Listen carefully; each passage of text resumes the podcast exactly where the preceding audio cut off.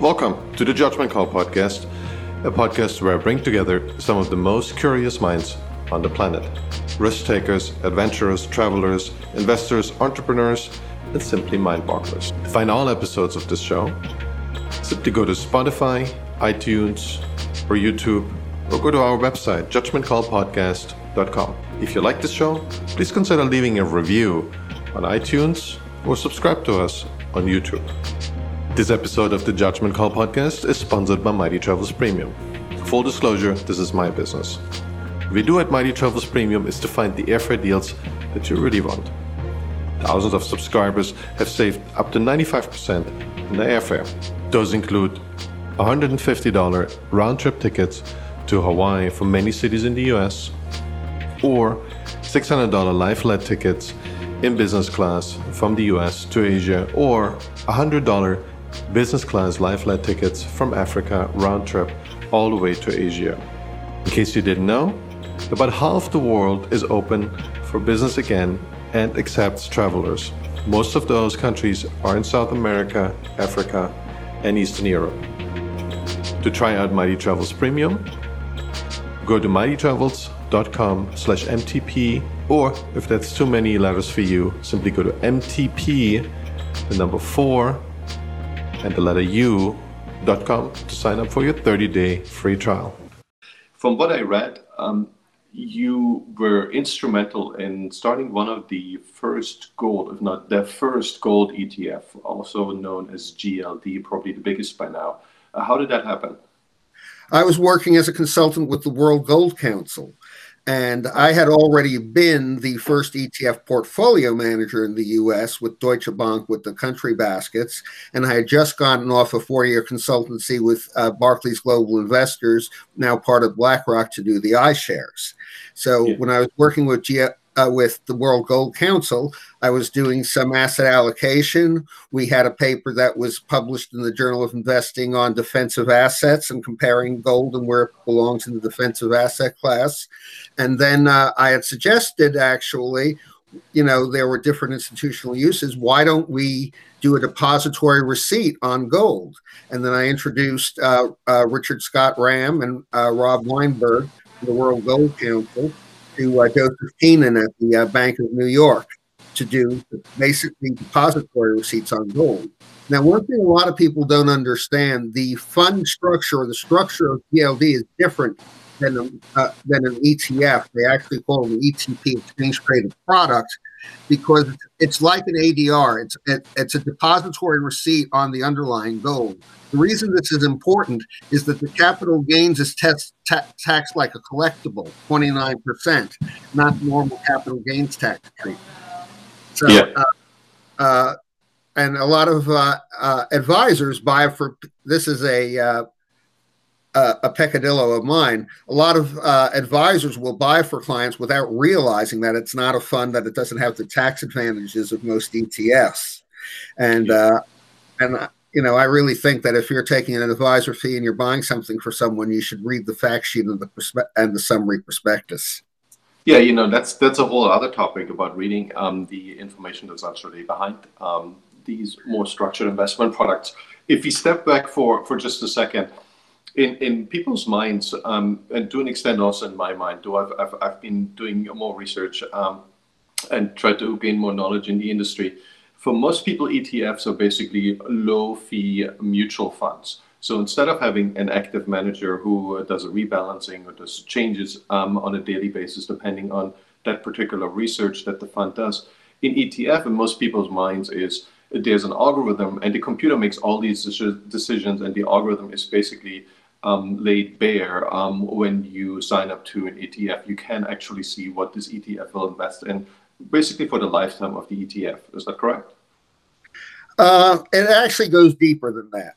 Okay. Let's start with the fact that aside from special products like GLD or USO, which is a uh, a, a, commodity uh, trading pool, and some and some of the exchange traded notes, most, most of the products we're talking about are actual 1940 Act funds, like any mutual fund, with an exception or an exemption that instead of the shares being redeemed at the distributor on every night by any uh, holder, the stock, the shares by small holders generally trade on the exchange, and it is only through a, uh, a, a mechanism, creations and redemptions, that you can create or redeem new shares with the distributor, and you only do that by putting mini portfolios in or getting mini portfolios out of the fund. It's called an in-kind exchange, and uh, uh, and it's a free receipt and delivery, and that's why ETFs have let, far less tax uh, implications. And that's a structural issue.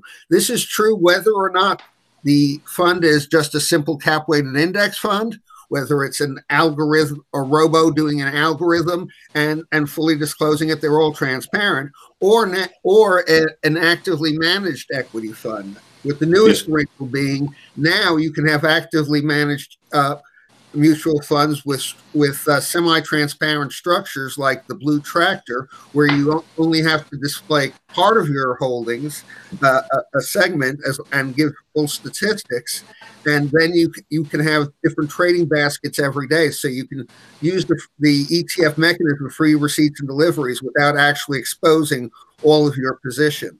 This is this is something that's just uh, uh, uh was given by the SEC rule last year in 2020, and a lot of, of funds are starting to take advantage of it. Let me put it another way to you, though, Torsten.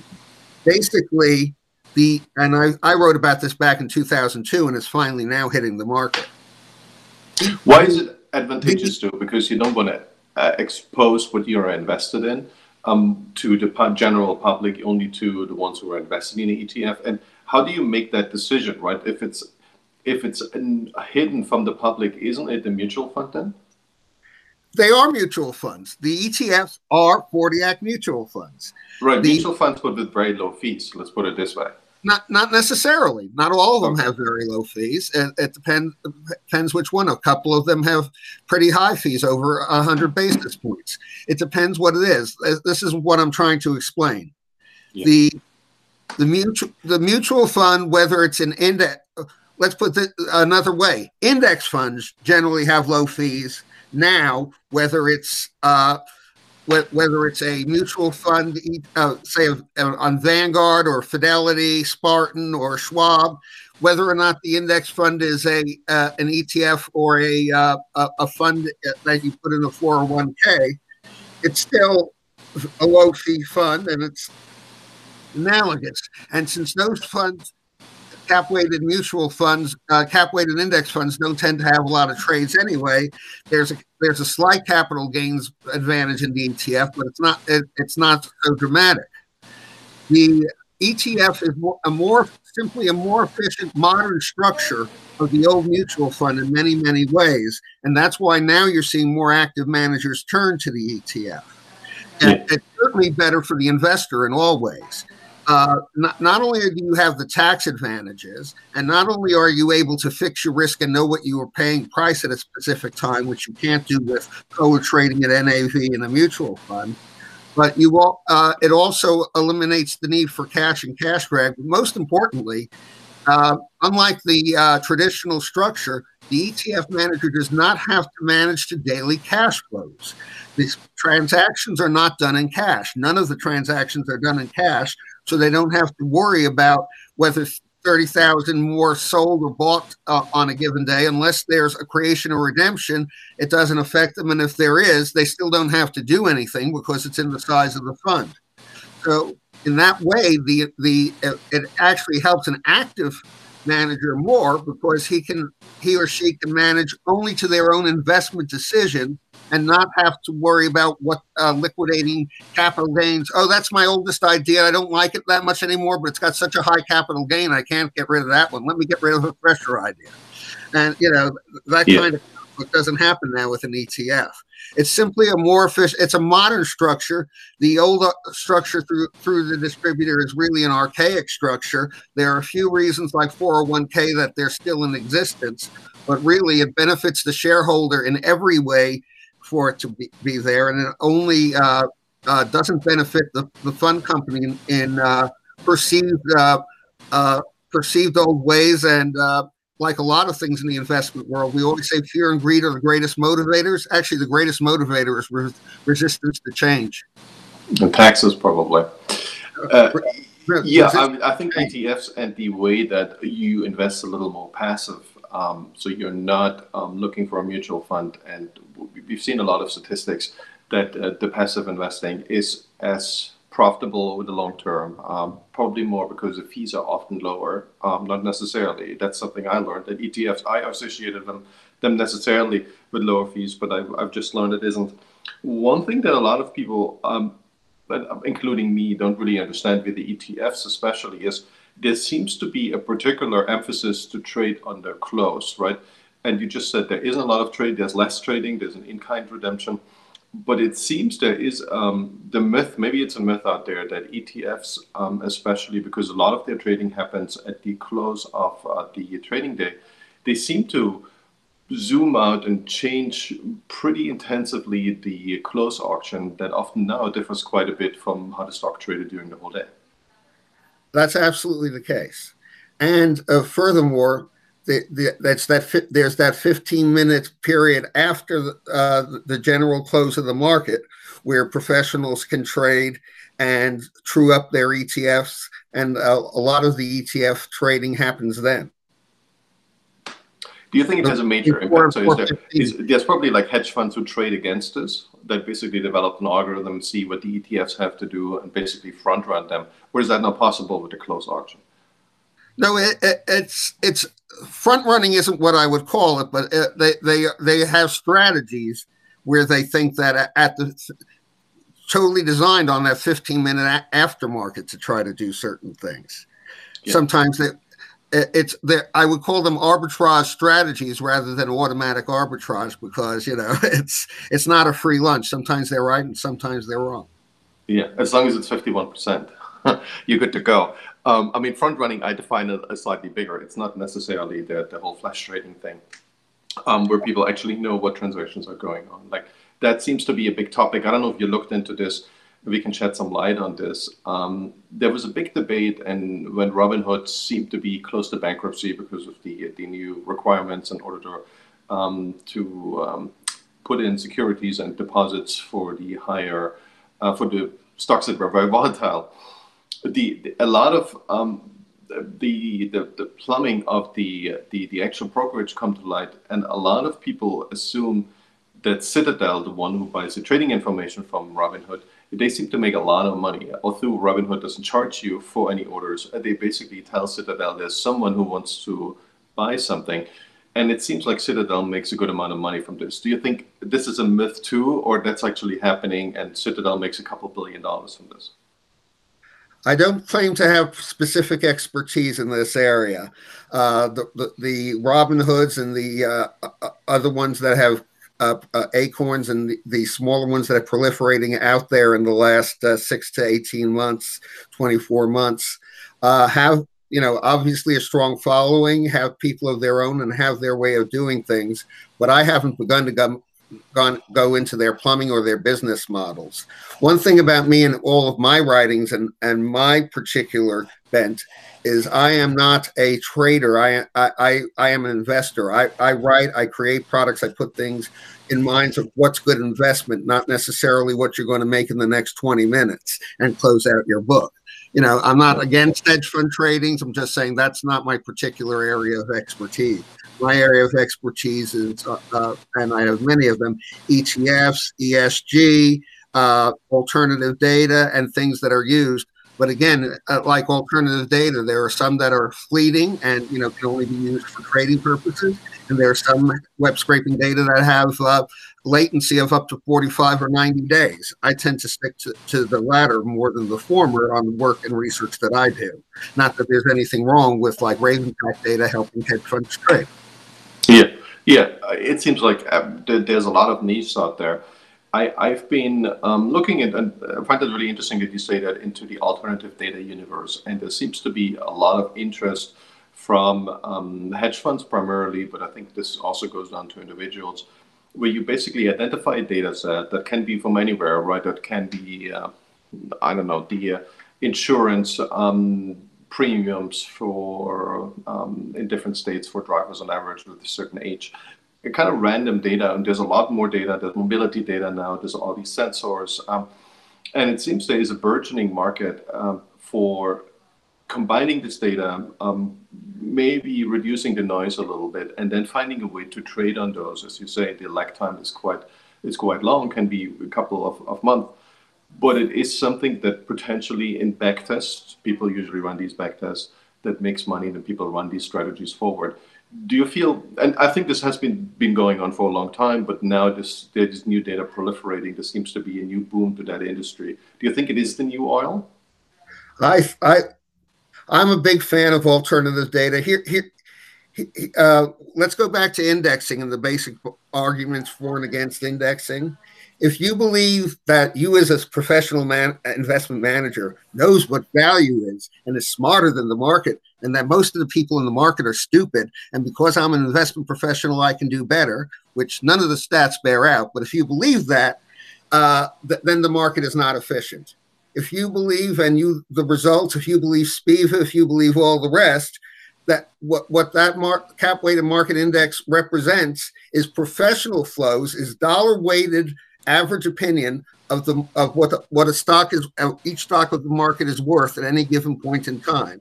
So in order to actually have a better idea of what that stock's really worth, you have to be smarter than that huge uh, and usually mobile and uh, uh, expert uh, dollar weighted cap flows that are out there.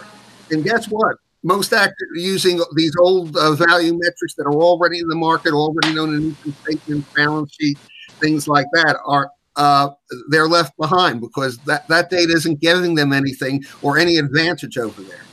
Enter alternative data. How do you get an advantage? You have to look at something that normal investors are, are not looking at that is not already in the multiple, that is not already uh, factored into the price, that is not already uh, a known quantity to most investors. And that's why you go, you, you take a look at uh, credit card receipt data and see what's doing there. You look at data that says what CEOs are doing and which ones have been absent or present. You look at ESG data, which is really a proxy for, for management quality in many ways, and what ESG data helps you do without argument on the in the broad sense at, at at best helps you by eliminating the bottom 25 to 50 percent of companies in each industry, the ones who have the more regressive policies, who have not been proactive to help uh, to complying with rules and environmental change, who have not been proactive in uh, uh, new workforce uh, technologies and employing their uh, um,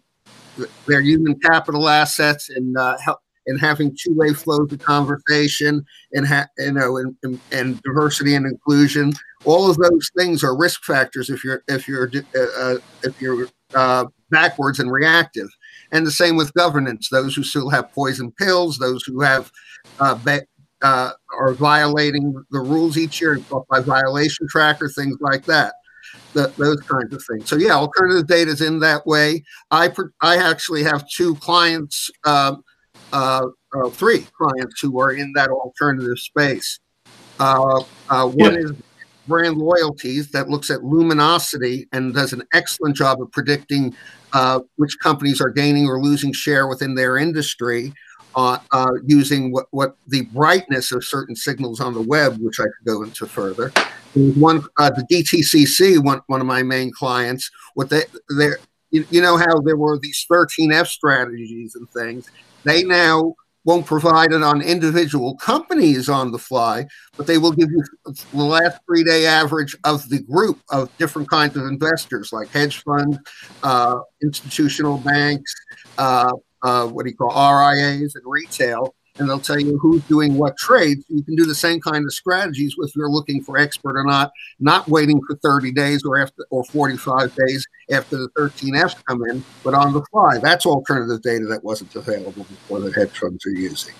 Uh, yeah. uh, a, there seems to be an endless amount, right? So that I just saw it for when, when the short squeezes were on, and there were obviously a lot of data about which which um, um, companies who have the highest short interest, then there was yes. a lot of sentiment that would you could lay against this. And not just you find companies with high short interest, also that actually get a lot of um, buzz, so to speak, on Twitter and on Reddit. So that's kind of that's very far reaching and probably not very exact, but there seems to be an endless universe of this alternative data. The, the, the problem seems to be how do you how do you backtest it and how do you then make a judgment call? um, yeah, how these things will look in the future, right? And some of it has longevity, like the brand loyalties luminosity signal I was talking to you about. They actually have data on that going back to the beginning of Amazon Web Services 2008. So yeah, that, amazing, yeah. Yeah, but uh, some of the others, uh, you know, you don't have as much back data on the DTCC data for which is aggregates that are done in real time. Uh, even though the data didn't exist, they can re you know they have the components of that so they they have it recast back to nine, uh, 2012 yeah it depends on whether or not it's possible to recast a back uh, a data set and you know back testing and then you can have your thesis and say okay it worked in this time period now torsten torsten rather i've been a uh, quant for 40 years I, I can tell you definitively what a quant does best is uh, predict the past with ever greater precision. I know, but that's not what we are interested in. We're interested in the future. Yeah. I've been running into the same problem. I've been uh, helping out a couple of clients with their back tests, and the the the accuracy seems to be improving because the AI models that we, we work with and I work exactly. with, they're really good better, at curve fitting. So they're, they're really good at finding trends in the past. Exactly. But that doesn't mean um, but but but as closer they get to the curve, as more fragile they become, and the uh, when you extrapolate them and when you when you run actual trades on it, they have trouble um, figuring out is are, are they within a certain trend. So the prediction quality has really dropped off. I feel because the AI gives you the way the, we look at these AIs and validate these models, they give you the the illusion that they actually found a trend. No, they don't know, really know, right? They can't tell you it's a black box system. And we, we there's this big example of, of Renaissance, right? Renaissance um, yes. has been a hedge fund, has been very successful, and they've been using signal um, recognition and have been um, you, supposedly uh, using technology that comes from from from audio uh, signal recognition. And they've been doing very well. They probably never had a down year, and they usually made 40 to 50 percent a year. This year in 2020 was terrible for them because all these signals they work in a certain market, but 2020 was just not that kind of market, and that's pretty rare. That hasn't happened in at least a decade. But that, but the those new black swan markets or whatever you'd like to call them happen all the time. The market yeah. has an infinite number of permutations it can take, and I won't say an infinite number of dynamics that affect it, but cer- certainly more more dynamics than I, I or any AI system or in, and certainly any human being can account for. There are just so many things that change. Uh, you know, as t- time changes going forward, there's a whole new spectrum of things that haven't happened before, that haven't come before, that become a factor, that are no longer a factor, that start trading in groups, that start not trading in groups, that uh, the information goes this way, the information goes that way. That's important now. That's no longer important. Uh, these companies no longer do this. It's no longer a factor. Those are the things. This is the classic problem value investors have. Because if you're looking at book to price uh, over the last 17 years, two thirds of the market cap of the S&P doesn't have any book value to pro to, to go to. The book value it, it, it's the, value what the, the asset that's being valued are things like human capital patents brand uh, brand value reputation all things that uh, uh, social goodness corporate citizenship all things that um, you know the hardcore quants oh that's uh, that's what that's fuzzy that's nonsense they're intangible they'll never come back that's what these companies are structured on. Capacity utilization of factories has nothing to do with today's company. Uh, uh, uh, inventory turnover has nothing to do with today's companies. yeah, yeah. I mean, the value investors. I counted myself as as as one. They they just never get a buying opportunity. You know, they've been staying in cash for like decades now because, because there's just nothing to buy that's cheap enough. Because they're using it, uh, the same accounting statements, balance sheet, uh, uh, um, what do you call it, balance sheet, income statement, and statement of changes in financial positions that were uh, that were perfectly good 150 years ago or 100 years ago in an industry-based economy, and they're being applied to something that's not an industry-based economy, and they don't account for the, the top assets of a company. Yeah, exactly. So I think this is where we, we, we see Warren Buffett change his strategy quite some time ago.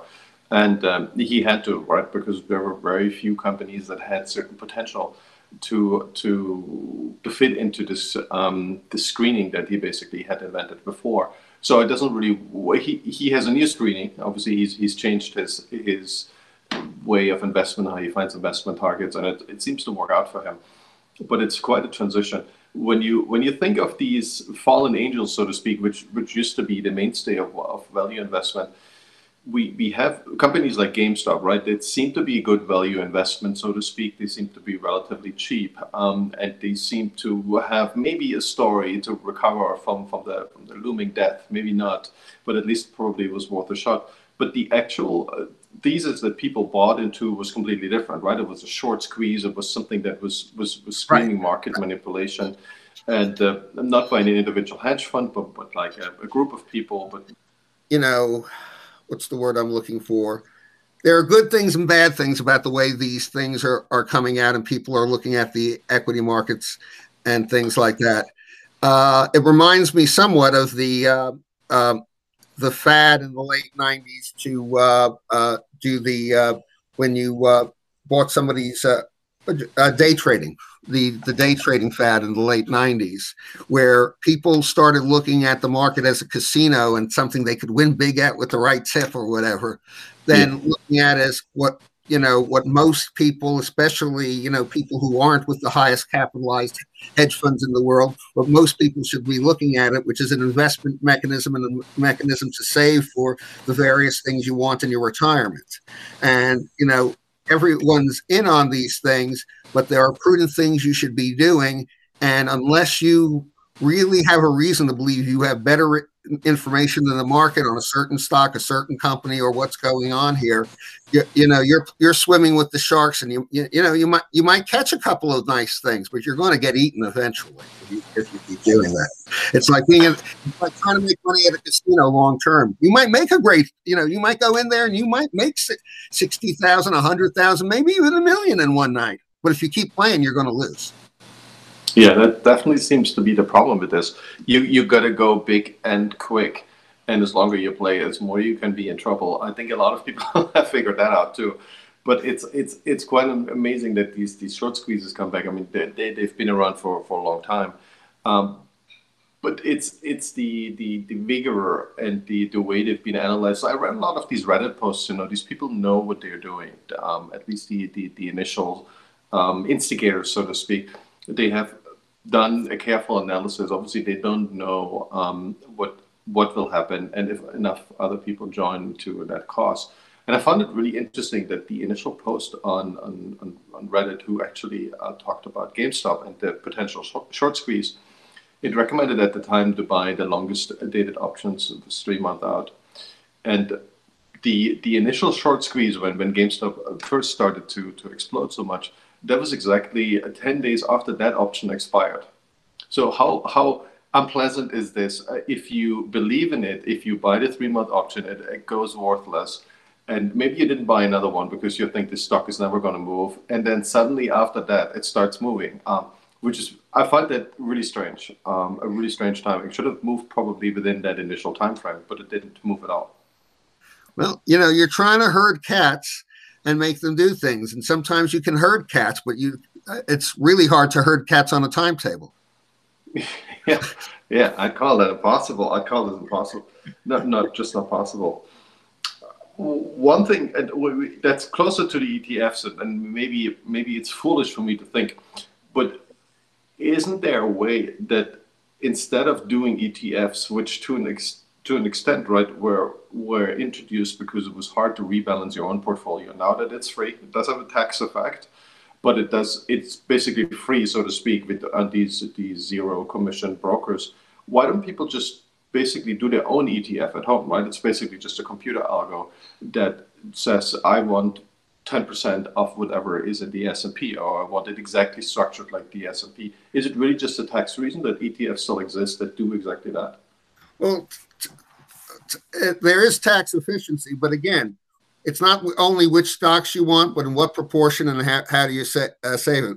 One of the uh, the original um, uh, market that Bill Sharpe envisioned he, he never envisioned a cap weighted portfolio. He just thought it was all the stocks and it was a theoretical.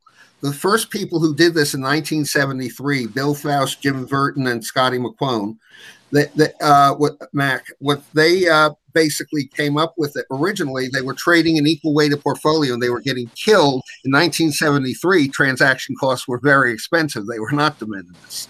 Yeah. And then, then they ran across this S and P thing, which was the S and P 400 at the time, well, soon to be the 500, which came from an old Cowles Commission capturing these cap weighted flows. And you know what they discovered? That if you're a portfolio manager and you if you buy this today and none of the stocks leave the index and everything, you don't have to rebalance the next day. You are already holding the right proportion that's in the index. This this is something that seems obvious, but really people don't understand the genius of that from a portfolio management standpoint. There's so you know there's no rebalancing you have to do and guess what even if you're paying zero dollars to your broker for a trade especially if you're 500 stocks or more you're paying you're paying something in impact cost over time as you're trading in the market and then there's the tax implication so yeah, there are of course now these uh, custom indexing shops, these uh, uh, a, a, number of these that are doing this what they call direct indexing and things like that, so they can do customized for your portfolio. But yeah, they don't have tax advantages, and uh, you know, and it, it, depends on the weighting. But um, like again, one of the supposed uh, truisms is that equal weighting will outperform cap weighting, and it always depends when and what period. I got to tell you, over the last 10 years, RSP, which is the equal weighted S&P 500, and with a 20 basis point fee from Invesco, has underperformed quite a bit the S&P uh, 500 IVV or VOO. And by the I way, can imagine, yeah, I can imagine because we're in this huge trend following universe, right? So every every trend is just getting bigger. So you're literally, I find this amazing that uh, one of the biggest companies on the planet, Apple, is also the one that's growing the most. And uh, that's just, just the momentum it that has reached, especially the last couple of years, it's just astonishing to me. I did never see that coming. Maybe, maybe, well, obviously, uh, not just maybe. Obviously, the market knows something I do not. Right? The market seems to know that these companies will be even bigger, and Apple is now, um, I don't know, bigger than the the GDP of the UK. I mean, it's right. it's incredible. Yeah, it is interesting, and you know, each company has its own story, and as time goes on, they'll eventually not always move in the same way. That much I can tell you. Which one will move the wrong way first, and what's going to happen? That I can't necessarily tell you. I do know that. That's what I wanted to know from you. That's why I have you on. If I had to pick one that ten years from now will be as big or bigger from where it is now of, of the top five or six, it would be Amazon because they're constantly creating new value. They're constantly looking ahead and looking at what creates new value, and they're not stuck in a model saying, "Hey, we're geniuses. It's worked this way. It's always worked this way. It's always going to work this way." Yeah, I, I, yeah you're I, right. Absolutely. That's that's really company company ethos there. But I, I feel like they are also the worst in terms of bureaucracy. I've never seen a company that's so that's a tech company has so much bureaucracy and so many layers and it's it's structured like IBM in the 70s. I'm like, well, holy smokes. It works for them so far because they're trying to do and be at the forefront of so many different things everything from electric cars to alternative energy to you know uh, look, who, who thought amazon web services would be their most profitable business over anything that they they sold over the internet well, I always believed in that. I, I, was like customer number five or something. So I was in the early, early betas. Yeah. And so were we. That, yeah. that just looked so good and it was so well done, especially it scaled up uh, a couple of years later. And there's literally no cost to them. So, I mean, saying that this is the most profitable, they can play around with the cost, right? They they, right. they put the and cost they, into the retail arm and then the profits stay with Amazon Web Services. It's a little unfair. Yeah, look at their R and D expenditures as compared to Google. I mean, not Google. I meant to say Facebook. Uh, m- much more, you know, R and D expenditures. Much more of that going forward. Things like that. I think Facebook is eventually very vulnerable for a number of reasons. But I'm not. I'm, I'm not about to short it today. yeah, yeah. that would be a risky undertaking. Um, but I agree with you. Um, Facebook definitely doesn't have this technology stack, and um, most of their money comes from from from violating privacy laws, let's put it this way. So they, they don't have a lot that consumers really value if they are not, you know, drugged into um, whatever social interaction is going on there. So I think I fully agree with you. They're very vulnerable. and um, they, have become too much of a political football, and that's not, uh, or soccer ball, if you wish, because it's global. It's not just the U.S. and uh, it's yeah, it's, absolutely. It, they, they, have the high profile for the wrong reasons, and they're they, and they're considered so dangerous to so many people. It's just you know, uh, there are just too many constituencies building against them. Yeah, I have the same impression. Absolutely. Um, but I've been wrong so many times, so I, it probably doesn't matter at all. Yeah. Um, one thing, though, just going back to the ETFs, um, one thing, and you, you, did this with gold, um, so it's something that wasn't um, within the reach of normal investors, at least not directly trading, and you made it possible through the mechanism of an ETF. Well, what ETF, of, beginning, yeah. let, let me backstep you to uh, first the country index funds. They weren't available as stocks; they were just the uh, exactly. closed-ended funds with high management fees and things. But then the, the, the iShares, the real genius there, the guy who hired our consulting team in there, a fellow named Lee Kranefuss, who worked for Patty, uh, Patty Dunn. Lee Kranefuss called us in one day and said, We are going to be the movers and we are going to create an ETF supermarket that brings institutional type products at cheap fees to retail for the first time. And we're going to do this to benefit the market. And we're going to be the first movers for one advantage. You know why? Because we have no existing mutual fund family to cannibalize. That's why Vanguard wasn't the first. That's why State Street wasn't the first. It was why iShares, you know, took the lead on all the bond ETFs out there. They, they, they, they captured the fact that they didn't have that internal uh, problem and they went out there. State Street was trying to save something called its navigator funds, which, which accounted for 10% of their revenue. But, you know, companies are crazy. Uh, I'll show you a personal story. I was doing, uh, the, there used to be a Pacific Stock Exchange. They had four tech indexes. We were calling them the techies. I was doing this for New York Life Investment Management. The SEC had approved it. We were going to go effective on the following Monday. That Wednesday, four, days, four business days before paying effective, all the wholesalers, all of them from Mainstay, walked into the CEO's office and says that if you launch this ETF, we're leaving you and we're taking our customers with us. And what happened? Uh, we didn't launch the ETFs. okay, so much for that. Oh, I was, I was, I was just curious, and something similar might have happened there the, the ETFs and the genius, as you say, um, it made so many things tradable. And the country indexes was one one example. One was like regions. You know, there's a lot of places yeah. in Africa where it's hard to trade, um, huge transaction costs, hard to get into the stock exchanges. If you read Jim Rogers, um, you know, it was uh, usually his biggest problem was not to buy stocks or to actually to exit to, to execute the stock transaction. It's always opening an account, getting a brokerage account, incredibly difficult. And there's minimums, and you have to be registered. And custody and, and all this years. kind of thing. Yep. Yeah, and I always felt an ETF would be great. I mean, obviously, the ETF would walk in, say, has a million dollars in each country, say in Africa, and then retail investors could could take advantage of this. Do you think that's that's coming up? That's actually on the horizon because there's very few, for in Africa. This might have other reasons. There's very few ETFs that, that are that are listed right now. Well, you, you know, you, you have a, a, few on the on the Joburg J, J, JSE, and you actually yeah. have, I think, about two dozen in Mauritius yeah. Mauritius yeah. Stock Exchange. But they don't they don't hold assets or they don't they don't track anything that's on mainland Africa, right? So that's Mauritius is usually Indian investments because it's a, it's like this the tax haven for most Indians, and obviously South Africa is there, but the rest of Africa, let's put it this way, sub-Saharan Africa. There, there, there, are you know there are burgeoning mar- markets there. Uh, certainly, uh, that that you know there are some Egyptian ETFs. I think a handful. There mm-hmm. are uh, um, but most of them don't have enough liquid stocks to have a, a mar- market out there. And on the fixed income side, of course, a lot of the Islamic markets you can't hold debt, right? They, yeah. they, Islam, it's it's a sin to hold debt. It's you know it's not Sharia compliance. So th- those are a couple of the issues, but they're thin markets. The exchanges aren't aren't there uh, there.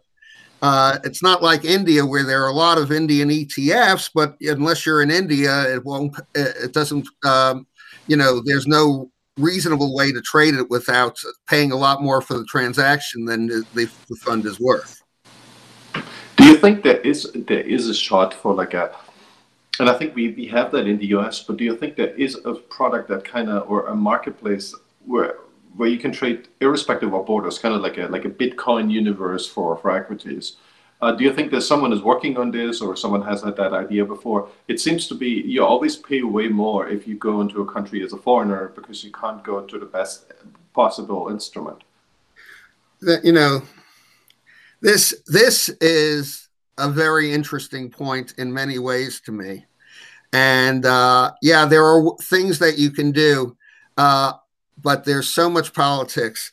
You would almost, you know, this is where cyber currency or baskets of cyber currency may eventually play a role because right now uh, if you have to clear through the currencies and everything, that's and that's the problem with even emerging markets ETFs. There's so many currencies and clearing and fluctuation, and those are the efficient ones.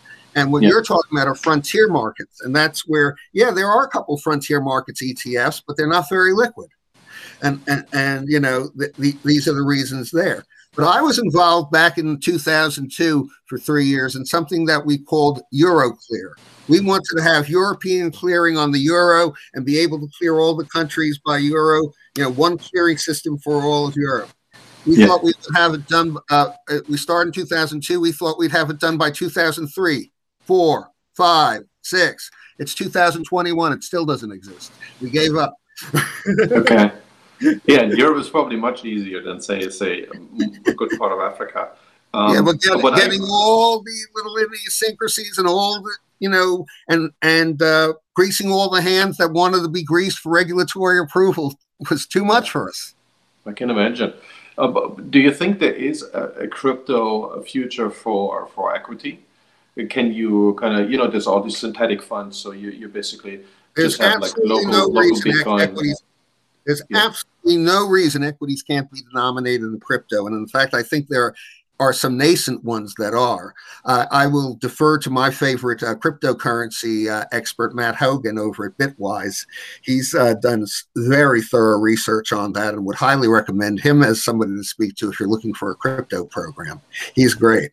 Matt Hougan yeah. over at Bitwise. I, I, will do. I will do that. Yeah, I will do that. Absolutely. Um, but yeah, but but from a conceptual standpoint, yes, there's no reason that uh, burgeoning companies, especially uh, ones that uh, don't want to be gamed, can't or wouldn't issue stock denominated in Bitcoin on a on an on a cyber exchange. Yeah, people called it called this an ICO, right? And the ICOs have gotten a really bad rap. They were the initial not necessarily offer, companies yeah. you wanted to invest in, but that seemed to be the precursor to this, right? But it have there was That's no the regulation. Nascent I, I, I, guess you don't remember when the uh, tech bubble was burst by the mezzanine financiers and and uh, Go- Goldman Sachs and uh, uh and uh, Morgan Stanley proclaimed e-commerce is dead. Dead. People are always going to want to come into a brick and mortar store. Well, they hopefully didn't put too much money into that belief. What they um, Goldman Goldman Sachs is, is more clever than this. Um, uh, do you know Goldman Sachs didn't even have a website till 2003? They thought the internet was for clowns, techs, and retail. Yeah, well, they're not good at predicting long-term trends. Let's put it this way: they're really good to it. I don't know what it is, but steering customers who who seem to be slightly less clever than them and steering them into a product, they make a lot of money, and then they, the clients usually still make some money, but way less than than they do. And they seem to do this in a, in a way that's that's kind of magical. Uh, or I don't actually know who are the clients of Goldman Sachs, but maybe we just need to educate them. It's like these all these German banks, right, that that bought these structured yeah. uh, mortgage products, and uh, that was fascinating to me. Why would you why would you ever buy those, right? I mean, there is things that appeal to a lot of German fund managers, but still, that seemed ridiculous. But they bought it by the billions. And with the exchange now allowing the direct listing and everything, that you know the uh, the value of an investment banker is getting less and less and less. And you know which is a good thing because investment i'm a you know as you know i'm an esg advocate an advocate for transparency an advocate for fair open and uh, uh, uh, and transparent and uh, goldman has always been the opposite of that. Investment banking has always been the opposite of that. We, we fire people who don't give positive uh, recommendations on our investment banking out there. You know now 20 years later, the lie has been put to, for the most part, to sell side analyst recommendations. The lie has been put to the uh, trading model that you have to trade through these guys that it's giving you some kind of advantage.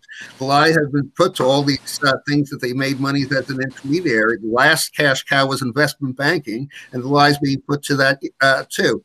So if you tell me that on a uh, current PE or PB or price sale, uh, well, there's no sale, uh, or price cash flow basis that Goldman is cheap. I said, yeah, well, I'll bet you'll get cheaper because their business model doesn't have a future. Yeah, I, I would agree, uh, but I thought that a long time ago, and they're still holding up pretty well. And uh, you know, well, Warren Buffett is out now too, but I don't know if this is a, a, good or bad sign. But but I see the mega trend, but I, I, I thought it would have happened already. Maybe maybe uh, just you know, too it, impatient. Yeah, that and that's the thing about quants. They tend to be very smart and very early and very impatient. That's that's that, that's our uh, what's the word I'm looking for? That's just a, uh. A characteristic. We, yeah.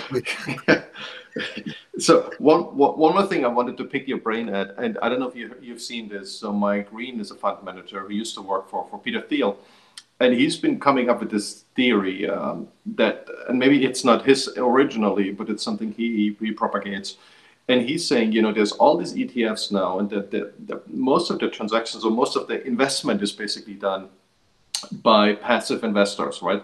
So passive investors is basically, I have money this month or right now please spend it on something like my mix of ETFs or one particular ETF. So it's basically okay, one way. Put the obvious case in there: the 401k or the 403b over here. You've got your option. Here's my index fund. You dump it into the index fund, or you put it in a uh, what do they call that lifestyle fund, and th- that lifestyle fund uh, puts it in the index for you, or you put it into Betterment and they put it into the index for you. But you're right. So, it, it's every BlackRock or Vanguard or something. There was yeah, dollar cost averaging. Your yeah. dollar cost averaging, and every time you put it, it goes into the index, and uh, and and uh, the that's not going to make the index more top heavy. By the way, it's going to keep the same proportions if you're the only investor. If if only if the only investors are more index investors.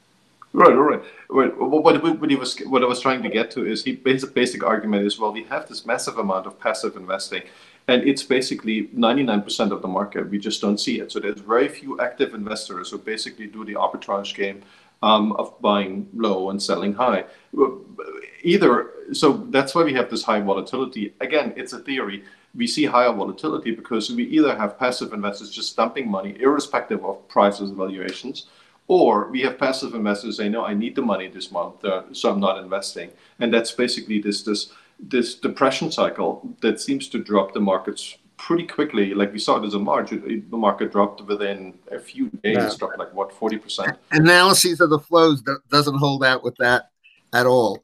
First of all, the overall um, in uh, market cap weighted index funds with U.S. assets, the overall percentage is at an all time high, but that's thirty four percent. So still sixty six percent is is non indexed and that's not that's you know retail, institutional, all of that put together. Uh, and that was that was from PwC. They just had a study on that with uh, S and P. So you you still have 66 now of the 66 a lot of it is tracking the index it's active money that's tracking the indexes and they can't get too far away so they're you know you can call them closet index funds if you like I think that's in one of those over ter- overdone terms like greenwashing, which at the end of the day probably hurts uh, people who believe it more than it helps them. But yeah, uh, but you know, you could call it a closet index, whatever, and others have to go there. But it's uh, uh there's still 66% of the money, and there's still enough money there that is, you know, calibrated on the demand for that stock. Why the demand is there for that? Is it, you know, uh, it's not all. One thing is is for sure, stocks aren't valued the way they used to be, and I just gave you the reasons why they aren't. So it's not yeah. on, you know, projecting what the past re- uh, earnings were, pushing those earnings or revenues or book value forward and saying, okay, this is the right stream for it because those numbers are all wrong and don't have to do with the value of the company. But what what they do want to know is uh, what they are being put or bet or flows uh, according to wh- where they think the most attractive place to put these flows and monies of. But if you want to know my opinion of the number one factor that's kept the market so resilient and has as as high as it is, and I'm not the first one you heard that from, but I certainly think it is. At the end of the day, what what is the stock price on? What what what is the the, if you're if you have auction pricing at the end of the day, what what is the stock priced on? Well, it's certainly a future expectation, right? So you you either expect it to rise or drop. Uh, basic, basic, basic. Supply and demand. Supply yeah. and demand. So what okay, so here's the demand. Here's all these dollars and it's going into the stock. What what where else could the, the money go? Well, in uh um invest uh what do you call it? Companies could use it to invest in in uh, land. They could use it to invest in equipment. They could use it to invest in people. They'd rather buy back stock. Uh, individuals uh, who uh, could use it to put in fixed income and get half a percent for 10 years. Uh, there's nowhere else to put the money that they think they're going to get a better return than in their own stock or in, in, in the existing big stock and to bet against the companies that are doing the best again, you should know something more than the market does. And unless you do, you should probably just go with the herd. Yes, true. And well, well the herd can go the wrong way. That's always the trouble, right? That's uh, yeah, I think what, but, what a lot but, of investors are currently but how many people have gotten fired or, or, gone broke waiting for the herd to go, go, go the wrong way? Timing is everything. That's another story. Yeah, absolutely. Um, you know, one thing that, just, and now we're back to what I started with, Torsten, the hubris factor. You, oh, I'm I'm an investment professional. I'm smarter. I'm going to be a contrarian. Let those those uh, rhinoceri, let those uh, um, lemmings follow, follow the crowd into the sea. I'm going to be the smart one. I'm going to be there. Yeah, but we're closing out your book today. How smart were you? Not too smart? Well, see you later. You don't have our money anymore. Yeah, it doesn't work so well with these short squeezes, right? Um, we, you're very vulnerable there. Uh, do you do you think we, we a lot of macroeconomists describe this as a low productivity environment, and the low productivity environment just makes it very hard to find opportunities. And we see this with the super low interest rates. Very few areas where you actually find decent growth. That seems to be, according to what, what investors tell us, because the prices have risen so much, seems to be tech. If you if you get to predict this, do you feel we, we keep we're going to be stuck in this low environment, um, productivity and growth environment for quite some time when this is about to change? It's a, an excellent question. Uh, not one I I have some thoughts, but but, but uh, no no uh, sagacious answer or any answer that would say, well, don't do what you're doing now. Uh, I, I I'm not as, uh, and I'm also not somebody who will ever predict zero or one. Oh, I'm going to be 100% out of the market or, or 100% short the market, or I'm going to be 100% in the market. I, I don't believe in that because I don't believe any of my quant models, and I have a lot of them, or any of my theories or any of my experience will be 100% accurate in the future or 50% accurate in the future. 51%. That's that's what we want, right? Yeah, yeah, yeah, yeah. yeah. I mean, it, it, it's it's really tough. Number one, I want to know what just what I told you will there be somewhere better to put the money than the than the US equity market? Right now, the only other place people are making money and can do it and like to do is emerging markets. Emerging markets debt is very popular and emerging markets equities. And yeah, you can do that. Is the risk higher? Yeah. Some people, like myself, put the traditional 5% uh, allocation to gold in case things go haywire in the uh, equity. Because the one thing about gold, it may be correlated sometimes, not correlated sometimes. If equities totally go to shit, gold will do fine. yeah. Uh, well, so, and, and so market currency as another safe haven asset.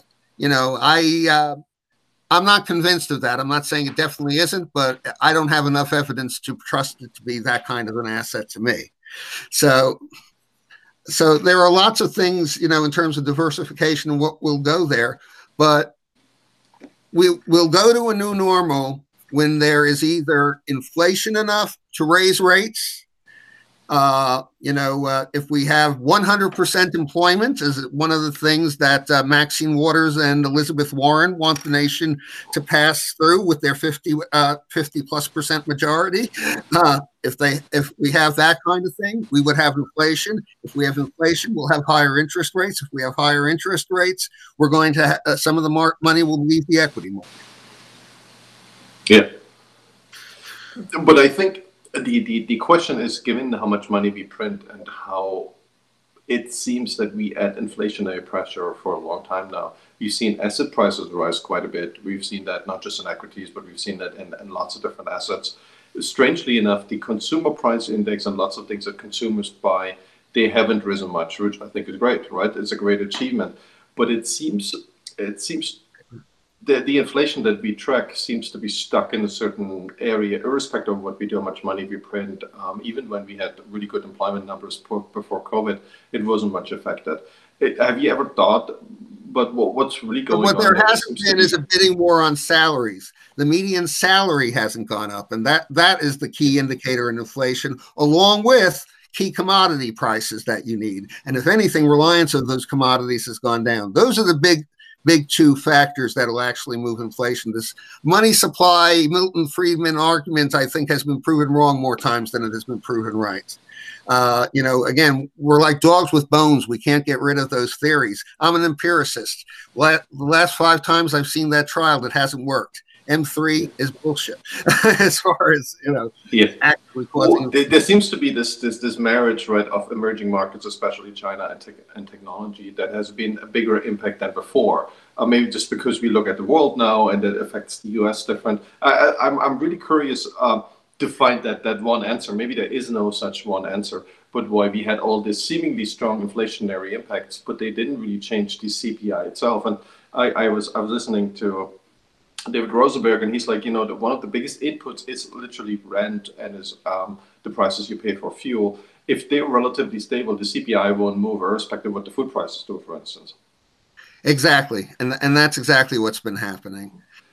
I really thank you for doing this. Um, I know it was kind of um, a bit last minute, but uh, we covered so many things I really wanted to talk about. I really appreciate it. Take care. Take care. Bye bye.